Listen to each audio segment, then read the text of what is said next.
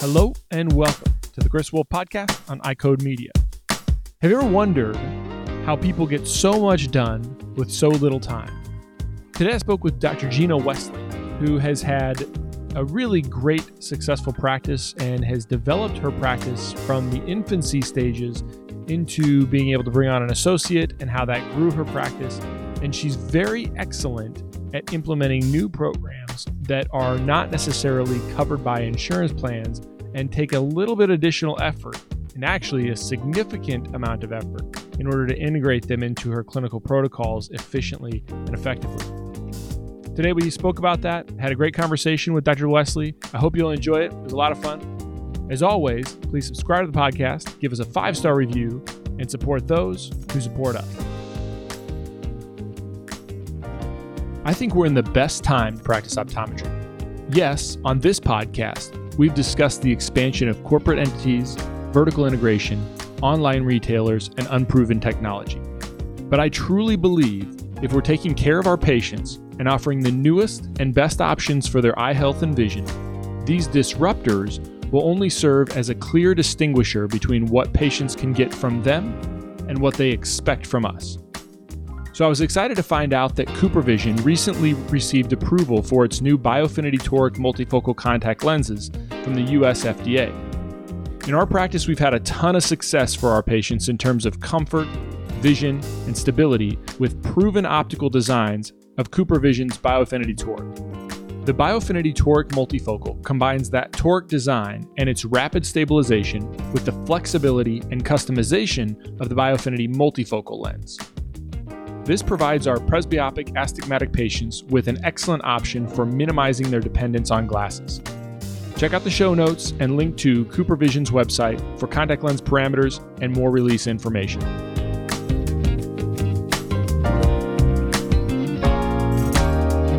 Why do you think it is that people don't want to talk about the balance of work and life? I think that in our profession, there still is this well established sort of paradigm of you can be a practice owner, you can do all these things, you can be a successful business owner. Um, but because of the influx of women in our profession, um, it's not hasn't been as much of a dialogue of like, hey, Chris, what happens when your kid is sick and you have a full day schedule worth of patients and your spouse is on a business trip? Right? So some of these things aren't always talked about. I think that it's getting discussed more frequently now, which is great. But I found that we here in Minnesota have a networking group called Networking Optometric Women. And the Minnesota Optometric Association is is the one who organizes their events and they had a panel that I did with a bunch of other very successful females that own their own practices, variety of ages and it was very well attended. And our conversation and dialogue lasted for two and a half hours, and they had to stop us because it was time for them to close down the restaurant for the evening that hosted the event. And all we did was simply talk about our paths and our journeys, which was all, they were all different. And I love the perspective of being able to talk to the doctors who had been doing this for four years. I mean, talk about balance of practice and family not being talked about with i mean in their mm-hmm. generation and their time and i feel like it's getting more of a commonplace conversation i was like how did you do it you know you didn't have the support that we even have now or the creative solutions that we have now so it was really fun to hear their journeys and uh, the conversations and the dialogue and the questions that were asked you know it had to do with student loans and getting married and do I keep my name? Do I change my mm. name? What about children? How do you do that? How do you balance it? And uh, it was something that was really engaging and it was a great dialogue. And I think it gave people some solutions that they hadn't maybe thought of before. And it also gave you a sense of, okay, there's other people that are going through this as well. It's a struggle for other people. The struggle is real. Yeah. Yeah. So how do you manage uh, having having kids that are sick and your husband's gone for a work trip? It's it's difficult, right? So I think back to the days because I started my practice cold in 2008, and I had my first child about a year later. And I work, thankfully, I, I've always worked part time since I've had kids. So I see patients. I used to see patients three days a week. Now I see patients two. Uh, I have an associate who works with me, but Um, if my husband was gone and my kiddo was sick, you know, there I am having to cancel a full day's worth of patients, but I still have to pay my staff. I still have to, none of my expenses change with that loss. And I've just inconvenienced a whole bunch of other people. So fortunately, it didn't happen much, but I don't have family close by to help with the support. Where are you from? I'm from Pipestone in the southwest por- portion of Minnesota. And so my parents, you know, are three and a half hours away, Hmm. and my in laws are about an hour and a half away. And I will say my mother in law did help out on a number of occasions. But, you know, when your kids are little and that illness comes about. So after, so my first child, I had um, him in a traditional daycare setting about three days a week. And after when I was pregnant with my second, I was like, I can't, we can't do this. I can't have this with two kids potentially getting sick. So I decided to get a nanny. Um, and I grew up in a traditional family home. You know, my mom, she had a career, which she stopped when she started having children. And, um, you know, we didn't know anybody who had ever had a nanny or an in home sort of care situation. And I did look into the au pair situation, but I personally was like, I don't know if I can have somebody else live in my house with me. Uh, so we hired a nanny, and it was great because the personal attention and I, you know, I only lived a couple miles away from my practice, so I would still be coming home at lunch and seeing the kids. But if they were running a low grade fever, it wasn't something that stopped the presses for Yeah. the day. And so that has been something that's been really, you know, really, really nice. Now, my associate doctor, uh, Joelle Holland, she just had a baby about a year ago, and she has embraced and has done the au pair and has worked out really well for her. Um, and her husband, Zach Holland, is also an optometrist. So they both have, you know, they have the same situation going on times two. Yeah. And um, their au pair situation has worked out wonderfully for them. And so I think it's just exploring and thinking about the various options that you have to give you flexibility and, and what do what's right for you. Right. It might still be that you want your kid in a, a center because that's what's going to bring you the best balance. Or it might be that there is, you know, the opportunity for your husband to stay at home, you know, some with your child or your significant other or family. Um, and that's awesome. But being creative in those solutions and, and trying to think what would be the best balance and change it if it's not working too, you know? And so we had a nanny up until just last year when my youngest went to kindergarten. And now we're doing some more after school care stuff. But I would love to be able to, you know, engage possibly another part time nanny just to have a little bit more flexibility. But I'm also, the nice thing about being a practice owner, changing my own schedule to meet more of my family demands. Uh, and so that's been, you know, a really nice aspect. Right, So tell me how you do that with. Um, so how do you grow a practice at, at when you're all in at three days a week, and then you know on the one hand, I think it can be beneficial to be there constantly. At least you know if it's three days a week, it's split up among five days, where Yep. you got half days here, so that you're always accessible. Um, but I'm not saying that's the right way or the No. only way to do it. But how do you do it the other way, where you have three consecutive days or three days mixed in Yeah. to a week?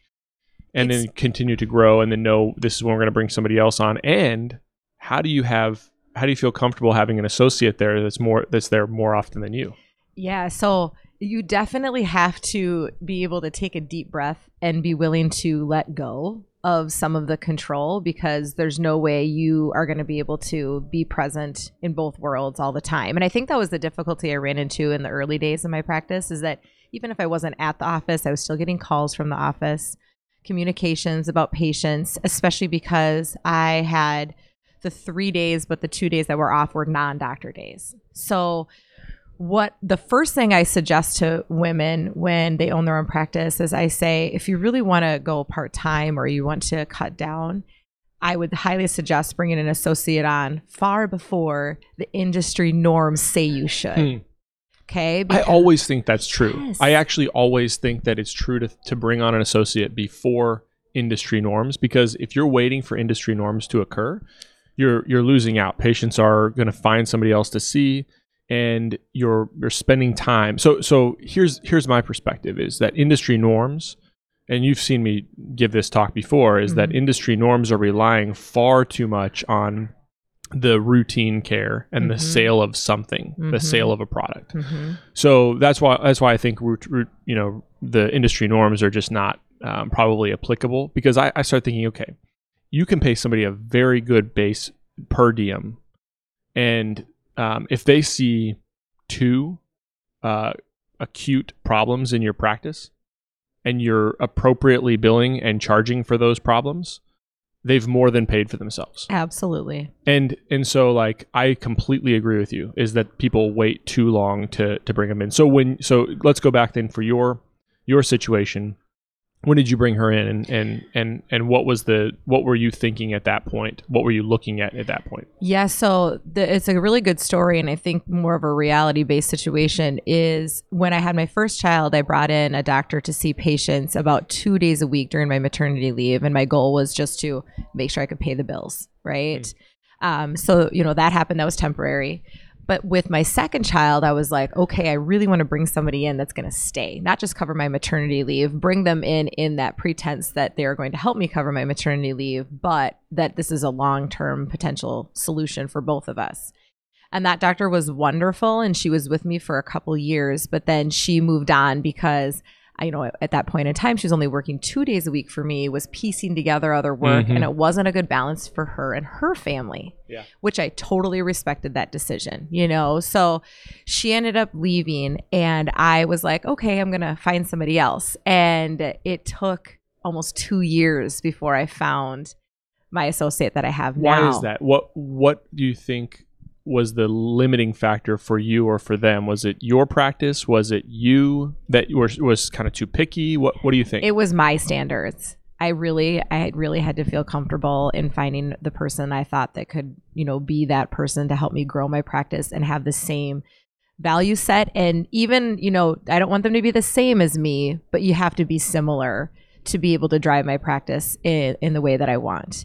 And it ended up working out really well because, uh, as much as I enjoyed working with my previous associate, the associate I have right now, overall, you know, better fit. And really, you know, and you understand this being a practice owner, started producing almost at the same level as me right out the door. Wow, that's great. It's really great, right? And I loved it because she was right out of school. And you did know, your ego ever get in the way of that, or did you, you were you automatically like, this is awesome? Because because I'll tell you, um, when our associate has days that are bigger than my days, I, I, love it, but I have to like, uh, you know, I, will be honest. Like I'm like I'm like, wow, you know, like maybe I need to step up my game a little bit. You know, there's like this competitiveness in right. me, but then I should just feel like, oh, this is wonderful. Like, and I do. Yep. But I have to almost talk myself to that. Right. You know, it's like, you know, if I could be the, you know, I, if they're doing better than I am, then that that means that they're awesome, right? Yeah. And I probably did a pretty decent job of mentoring them along. Right. Hopefully. Yes. Right? Or somebody in our practice. Maybe it was my dad that helped help mentor them along. Right. Uh, but yeah. In any case, did, did, was your ego ever involved? Well, I think the biggest thing for me was that this was my practice and these were my patients, mm. right? They had only been used to me and my level of care. And so when I saw some of them flip over to her so easily and be like, she's so great, you're like, this is exactly what I wanted. But there is that little bit of a gut check. Uh, but it was fine because I, you know, at the end of the day, I'm looking at my children and my husband, and I was like, I'm making this decision so that I can be more with them. And I'll never look back and say, oh, I wish I would have worked more so that I could have produced at a higher rate than my employee. You know, I would rather be with my family. And so it for it took a little bit of adjustment, but now I'm totally fine. I'm like, I, she can see all my patients if a need be, right? And yeah, that's the that's what you want. That's what you want. Yeah and and what's I, her perspective then? So what's what's her perspective? Have you talked to her about this where is she happy um, with the situation she has with with you? Or does she have a goal to be an owner in your practice or an owner of another practice? Yeah well i, I sure hope she's happy. She uh, she and i have a lot of conversations and that's something i also really value when I had started my practice cold, you know, for a number of years, I was by myself. You know, I was an island and I missed because I had started out in a group practice right out of school, having somebody to run things by, you know, hey, I saw this patient, I saw this, what about this, what about that?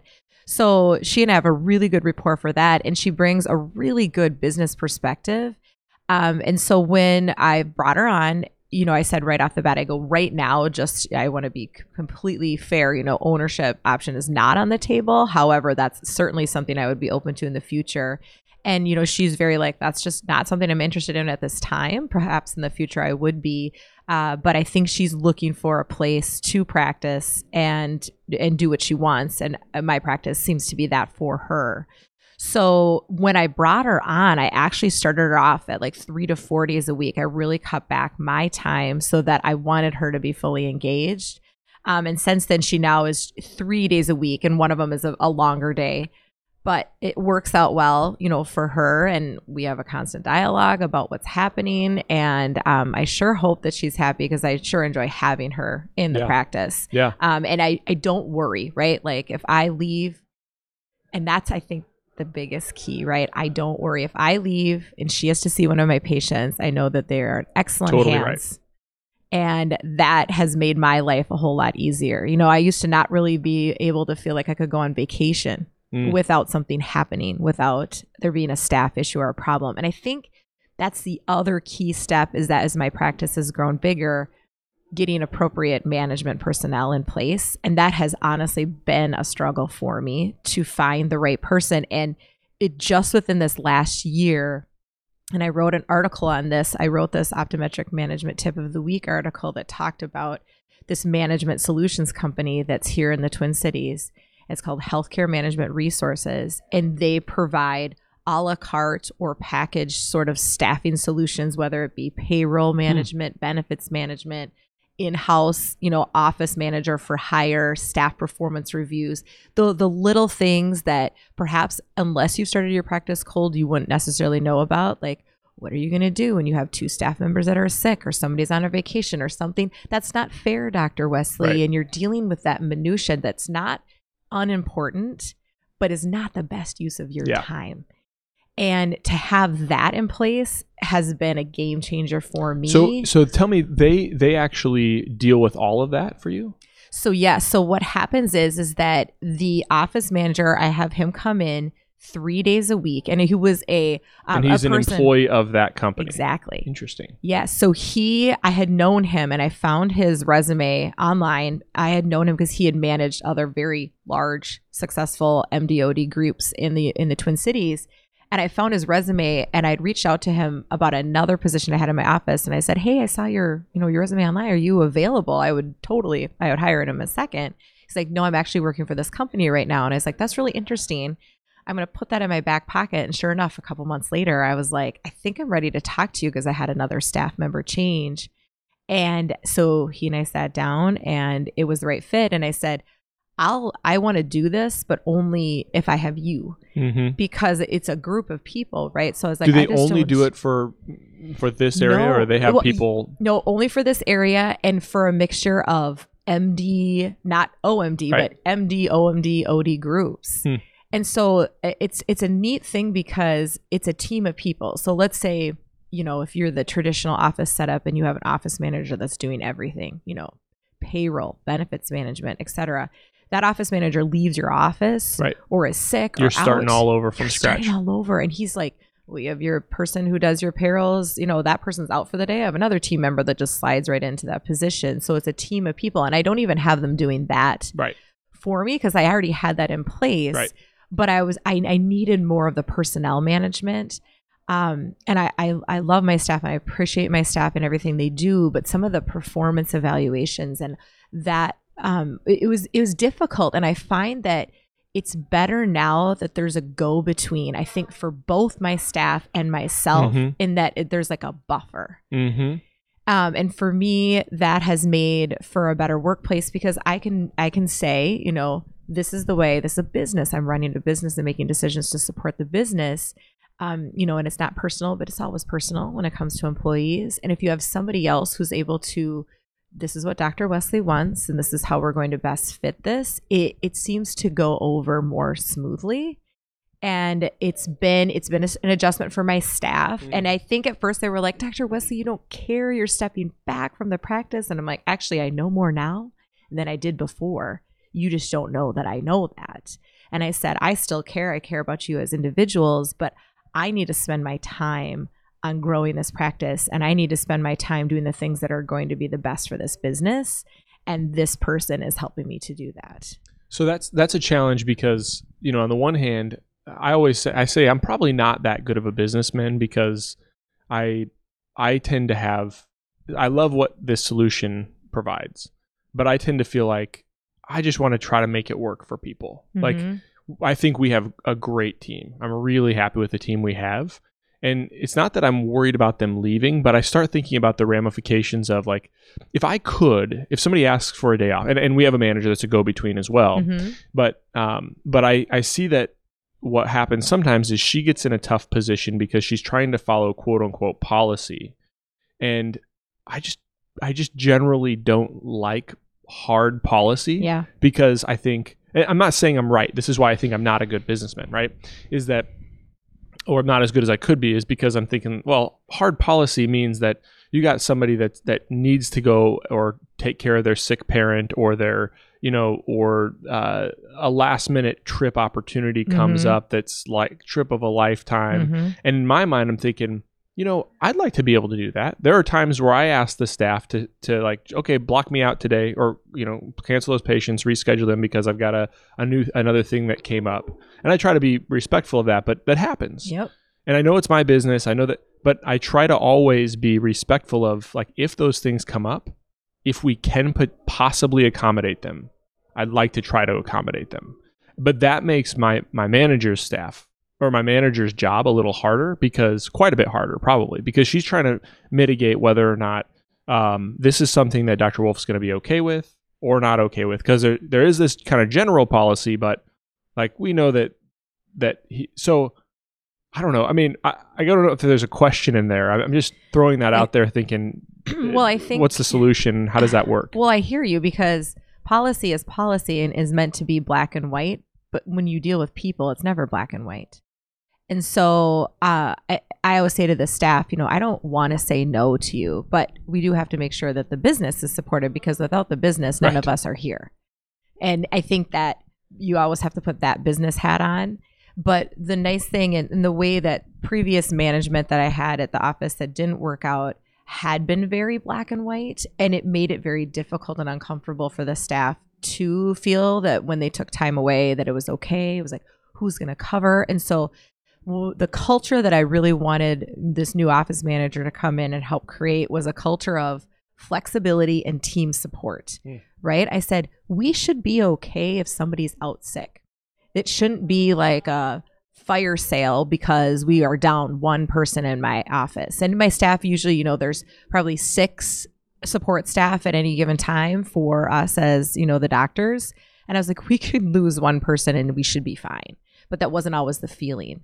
And so trying to change that and being flexible, which and also means like kind of changing my schedule. And the nice thing about my practice at this point is that I've curated and picked what you know i only take one vision plan right now and i i'm on all the panels for major medical in here in minnesota that is you know we do have a pretty good setup in that respect but i've been very particular about the type of patient i want to see in my practice. I could have grown a lot faster if i wanted to but i didn't want you know i wanted you know and my metrics support that. Right. you know so i could i can see less patients and make you know still really good income at my practice. And so we have room in my schedule right now. It's a it's a fairly you know still you know we have openings and slots if you call my office you can get in within a day or two most Mhm. likely to see myself or my doctor mostly my associate doctor she's a little more open than i am because my patients have been with me longer but those are the sorts of overall goals you know and i'm you know forward thinking and trying to think like what's this going to look like like what do i want in the next couple years for my personal life that my business is going to be able to support What do you want? well i want I, I want to still stay in patient care because I need to stay relevant because I do consulting and speaking and publishing and I do enjoy patient care. But I'll be honest, if I had to see patients five days a week, I would probably would go a little crazy. That would be hard for me because I need, I think, a balance of different activities to keep myself happy. And so I do clinical research in my office. I- I work for all the four majors in the contact lens spectrum. I do some dry eye stuff, and I do like that. That's really nice. It's more objective. It is a little more black and white because you tell patients what to do. You're evaluating and reporting data. And so that's nice. And I also have some of my vision training that I do in my practice. And so um, I'd love to grow. I'm starting to do some more with sports vision training. I'd love to grow that. Um, and so it's optometry and optometry related things. And I just want to be involved in a, a variety of ways. I want to support my, you know, associations. I would love to figure out a way to be more involved. And I think that's another tough thing is trying to figure out what to say yes to and what to say no Mhm. to, right? And if Yeah, you listen to some of these, ya. I'm all about, you know, personal development and trying to figure out, you know, how to be more productive and it, it, the best productivity sort of books I read and podcasts I listen to is it, they're like it's more about what you say no to than what you say yes to. Yeah. And I think that if you know like you are super active in the industry and I'm active and you have to say no a lot and you have Yeah. to become comfortable with doing that. And I think that can apply to anybody. It doesn't necessarily mean people who are active in the industry. If if you just have a practice or even if you're an employee, there are things coming your way. People will ask you of your time all the time. And you if you don't have a good sense of what you want or what the most important thing is to do, it's easy to get caught up in becoming too busy. Yeah. To really be a master of none. Yeah. You know, and a dabbler of many. Yeah. Well, I think that's. I think you and you and I are very similar in the respect of I always want to be in clinical care because I like it. I mean, I do like it. Mhm. Um, but I'm trying to figure out what is that balance of because I like doing this other stuff as well, and it's all. It's not just I like it, I love doing all this other stuff. Mhm. but um, with I I feel like the last year, especially with the podcast, um, I've been able to take a step back and really be able to evaluate like, yeah, this isn't probably something that's gonna that's gonna drive me in the direction that I'm that I really want to go, and um, and so with with kind of I've been able to consolidate the the time I spend. So like on the one hand is developing protocols, right? So that Mhm. that's actually so now we're into the myopia control protocol development and then um and so that's been great because it, it gets me in the in the realm of okay how would we present this topic to doctors that don't do it? And how would we figure out help them figure out ways to incorporate it into their practices? So that that feeds my okay i got to research it. It's got to mm-hmm. be evidence based and then it feeds my practice because then i have to figure out how would this work in my practice? Yes. and then if I can work it in my practice, then how is it going to work into somebody else's practice? And we already do a bunch of myopia control, but I would say our processes still could be refined. I mean, I Mhm. keep going, and, and I think they could be refined for any anybody's practice. But but for example, is it best to just say we're going to do a global fee, no matter what type of mechanism we're using? Do we do a global myopia control fee? Or do we just you know depend on what you choose as a patient or what you know i might say this is the best option for you but you might not choose that option because it's more cost or whatever Mm-hmm. so I, i'm not i think we have to be flexible in having protocols for people that can choose one or the other Mm-hmm. but in my practice we've sort of been like okay well we can do these different mechanisms uh, but i'm really moving toward this idea of like we have a global fee we take care of you for the entire year whatever you need is included underneath that Mm-hmm. and and then we're just going to do it because I don't want you to try to make a decision based on cost Right. when when that might that decision might not be the best thing for your kid. mm-hmm. Um, but at the same time, I don't want you to not make it. On the other hand, right, the other side of it is, well, I'd rather you do something because that cost decision might be the factor and it might benefit your kid over time. You know what I Mhm. mean? Yeah. So anyway, I, I could go back and forth on that. I, I have to first, I guess, get it clear in my mind. The bottom line with what I'm saying about all this is that I think uh, so. The protocols. This really allows me, like we were talking when you just first came in, is um, I learn a ton from just sitting down and talking to people, and uh, the more I do that, I get done with doing that. I'm like, I want to have five or six more conversations. Right. Like I start thinking about, well, could I even get to the point where I'm doing this twice a week or Mhm. three times a week? You know, and, and would people even want it that often? I don't know, but I could I could probably have that many conversations. Which I admire so much about you, Chris, because you're constantly wanting to learn and better yourself and better the profession. Thanks. And the things that you do are so important because you're going to help other doctors to better the profession. And when it comes to those those protocols, it is really interesting to try and figure out what's best. We do a lot of myopia control in my office. We do level fees, and it depends on the complexi- uh, the complexity of the case, not just from the complexity of the prescri- prescription, but honestly from the complexity of is this child go- or their parent going to be more high maintenance? And i don't feel bad for saying hey you know what? This is going to take a little more, more of my time and i'm going to tr- charge an appropriate fee for that time and management Um, and our levels aren't vastly different from one another, but it does help you to feel more comfortable. And I And think do you do that across the board, no matter what mechanism you're using for Well- that patient treatment, or are you just talking about orthokeratology? just or, orthokeratology, hmm because that's the majority of the what we're using. yeah, that's the majority Although- of what I use as well. Yep. And we, it's interesting because we have offered the other, you know, options, right? Atropine, not very well received in my practice. And N- Neither in mine. No. And I was like, why would you choose a medicine when you can do a non medicinal approach? It'll be interesting with the MiSight lens and Yeah. what happens with that and how that affects. But I've been using multifocals for myopic pediatric multifocal control, and that's a different fee, much less, right? Because Yep. it's more easily managed. So, but it's it's uh, constantly being changed, right? It's a dynamic process, and my associate has helped, and she's really passionate about um, myopia control, and we and she she and I together have really developed this, you know, how are we going to do this? What's the system? And then don't be afraid to change it, right? I think that's the key is that I feel like people are like, this is the way. It didn't work. I'm just going to abandon it. Well, what, don't you think it has something to do? I, I think that's true. I, I, I completely agree with that. And I think when something doesn't work, especially if you don't have good mentors in Mhm. place or colleagues in place that have been through it, uh, and I always call them mentors because my colleagues are also my mentors, right? Absolutely. And so, um, so if you don't have somebody like I can be like, oh, Gina's doing this. This Mm-hmm. is, I mean, I mean, not that like, oh, if you could do it, anybody could do it. No, it's Mm-hmm. like you you can do it. That means it can be done. Yep. I can learn from you, and I can steal your ideas.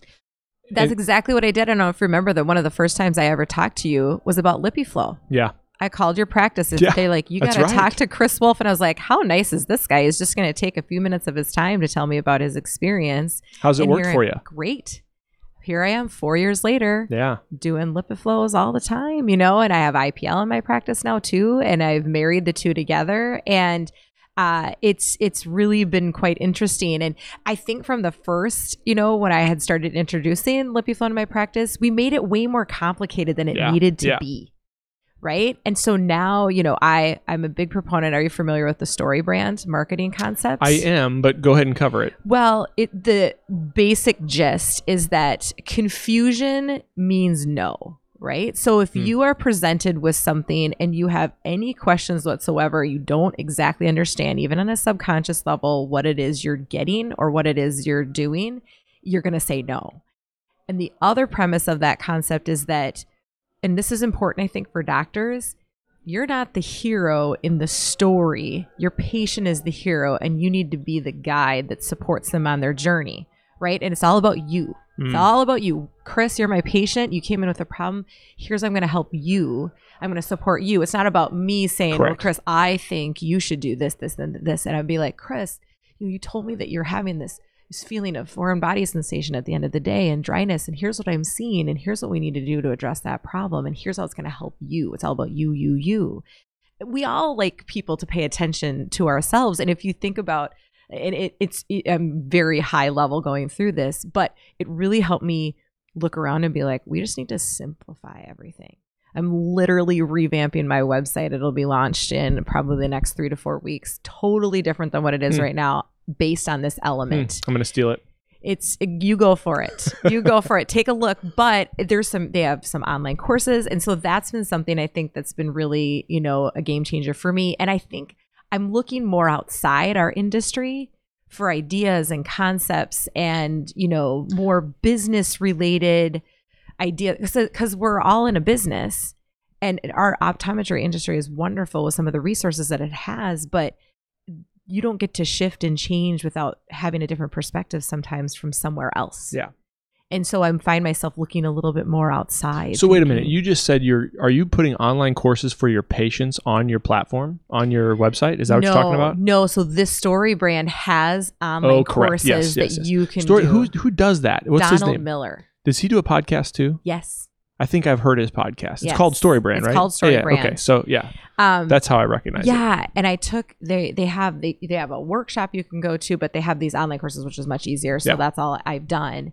Um, and it really does make you think. You're like, what? A, what is the problem I'm solving? And reaching out and touching the emotion of your patient. You know, like But you do that, so, so it can sound like if people are just kind of jumping in and hearing you say that, it can sound like you're tr- you're you know um, underhandedly trying to push their emotional buttons, but you're not doing it for that reason. You're doing it because you know that they're going to be more adherent to what will make them better Exactly. if you trigger their emotional response. Exactly. Like if I can relate to your frustration with whatever visual problem or struggle you are having and show empathy that you are going through that, you know, Chris, you deserve great vision.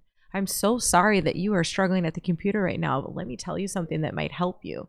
Um, and being, you know, a source of information. And he is really neat because he says, I think a lot of times people go in and they try to make a hard sell Right. on whatever it is, you know, and it's like, I don't know you, I don't trust you. You have to establish this trust factor, which for us, fortunately, you know, our patients do trust us. Right. But sometimes you do have to present. Like, I feel like if, if you want to be successful in some of the more um, affluent or affordable, or excuse me, more profitable services that we do, like myopia control, you may have to present that a couple years in a row to Totally your right. Totally right. LipiFlow. People are like, what is this you say about this, you know, dry eye treatment, IPL? I was the first optometrist in the state of Minnesota to have IPL. What what is this? You have to uh, go over it again and again. It takes grit. It takes grit to do It- any you have to things. believe in it. Yes. You, you and, and if you're and patients will sense that if Mhm. and I think that it's a big failure of of docs and I think it's actually a failure of not again not having good mentors and colleagues you can turn to because um because where people will fail it's not their failure but where where docs will fail and and their tool becomes what I call a widget Mhm. right? IPL is now a widget that sits in my back room. Lipiflow is a widget that I used and I paid for because I did a bunch of them in two months, and now it's just sitting back there and not ever getting used. And it's because when you start getting pushback, or you start, or you start, um, something doesn't quote unquote work for your practice, then all of a sudden it's like uh, you abandon it. But if Mhm. you believe in it, if you if you believe, and you can, these are technologies you can believe in Absolutely. because of the evidence and and and my clinical experience as well. So if you can believe in them, it is if you're the only person talking about it, you have to just be committed. So I'll have patients where you know they'll they they have dry eye, they um, may be already on a Restasis or and and I've recommended Lipiflow in the past, Mhm. and like you're saying, it's like if I don't bring it up the second year, then they all of a sudden thought this was just a widget, Yeah. right? This was just something he was trying to sell me last year. But if I'm bringing it up the next year, it's like, hey, we talked about this last year, um, or at your last visit, you're still having some of these symptoms, and I'm still seeing your MGS score is 5 Mhm. You'd still benefit. You're a great candidate. Whenever you're ready, we'll take care of that for you. And then, okay, they heard it again. Well, he is, yeah, this he he must believe in this, right? Mhm. Like, and the next year, and then now it's like, oh yeah, I've been planning for it. I just I just needed a plan for it. Okay, Yep. let's do it. Yes. And and it, it's ultimately to their benefit. And when you incorporate these technologies in your practice, as you said, and you're the only one to do them, then you have to work extra hard.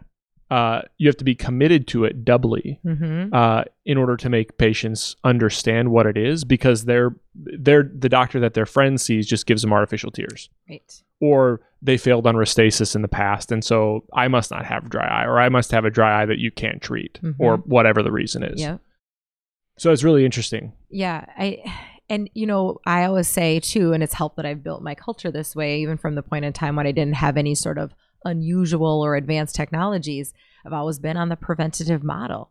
And so that's something also, you know, because myopia control is preventative, dry eye is preventative, and that is not the way our healthcare in the United States works. And so people who already value and come to me because of that preventative care model, even if they're like, What are you talking about with dry eye? I said, You know how we always talk about prevention and the things that we can do to prevent you from having issues and problems? This is part of that strategy. And I am proactively looking at your structure and your function. I'm proactively looking at your overall eye health, and I'm trying to mitigate your risk for issues and problems now and later in life. I say, you know, I have many patients who would have done anything to 20 years ago, Oh, had Oh, yeah. this opportunity to address this issue now so they wouldn't be in the miserable state that they are in. You know or I, I like to use my dad as my example for myopia control. You know he was he's a minus four myope. That's not that high level right? And in our considerations as as doctors or even people who are like that's not so it's totally manageable right? But because of his minus four prescription, you know, he had pigmentary glaucoma, which led to some vision loss, which led to, you know, an epiretinal membrane and a retinal hole. And he's had, and now he has significant dry eye. And he's an otherwise very healthy person, literally zero issues. The man is 75 and has is on no medications, but he has significant and advanced dry eye. And I think to myself, what if I would have gotten my that technology in my office sooner for him? Yeah. What if he was that kid in my office at eight years old with his first prescription and we could have held him at a minus one instead of being a minus four? Would he have had to have all those surgeries that have complicated his dry eye? Yeah. You know, so when you try to put it, and again, I'm telling a story to patients, I'm trying to, you know, get their feeling, you know, like this is how this is real, like this stuff kind of happens. And are all of those things manageable for him? Sure but ask him how he feels about his dry eye every day and the fact that he has to wear scleral lenses now Mm. to re, you know achieve any sort of Mm. relief it's a daily quality of life issue and had we done something about it 20 30 years ago if the technology was around would he even be in the same state that he's in Yeah, it's weird. It's weird because I can't tell you how many patients that I see that are like that. And if we had that option, and and but it's hard to translate that to somebody who is minimally symptomatic or asymptomatic. I mean, you see kids that come in, I- and Oh, and it's going to be rampant. I mean, I'll tell you, I'll tell you that I think in 10, 10 to twenty years, these twenty and thirty year olds, they're going to be beating down our doors because they their meibomian glands are gone. They're I mean they're they're just non-existent, and then they and then they don't realize you have to kind of lead them down the path, right? Like, okay, well the reason your eyes feel good is you're young enough and healthy enough to produce enough aqueous tears that you're not feeling it, mm-hmm. and and so that's going to last you at, at you know till at some point. Mm-hmm. But your oil glands are these nubs already. You know you see these. It's just crazy. I know. I mean, and that that doing that screening meibography on whatever platform it is that you choose, do something is what I tell doctors. You know, I choose to do LipiFlow. There are a variety of technologies out there, but evaluate and tell your patients about it. I'm even thinking with my kids, and I'm sure you are too. Maybe I should just start doing some LipiFlows on them. I've You- done LipiFlows on a number of Yes, pediatric patients that have had you know, just re- these recalcitrant hordeolum, and they just cannot get over, Yeah. you know, what's going on. And it, I feel like there are uh, like separate bacterial considerations with this pediatric population that adds a complex element to this whole MGD. But I, I feel like I want to get to the point where gland evacuation is just like teeth cleaning. Yep. You just do it every year. Yep. Right. Yep. That's what I would love to see happen Yeah. um again but, but that's a you know paradigm shift and it's going to be a work in progress but it is something that i think sets people apart when you approach and do things differently and that's what i always encourage doctors to do i was like think about what you would want as a patient Yeah. knowing what you know what would you want Yeah. for yourself your children your family and that's literally what i built my practice Do you think that you can build that practice in any specific location? Like, do you believe that that you can be the doctor you're talking about being anywhere? Like, or or does it only does it is it facilitated? Because I because I think okay, could you probably like could I do that in a commercial location? Yeah, probably. mm-hmm.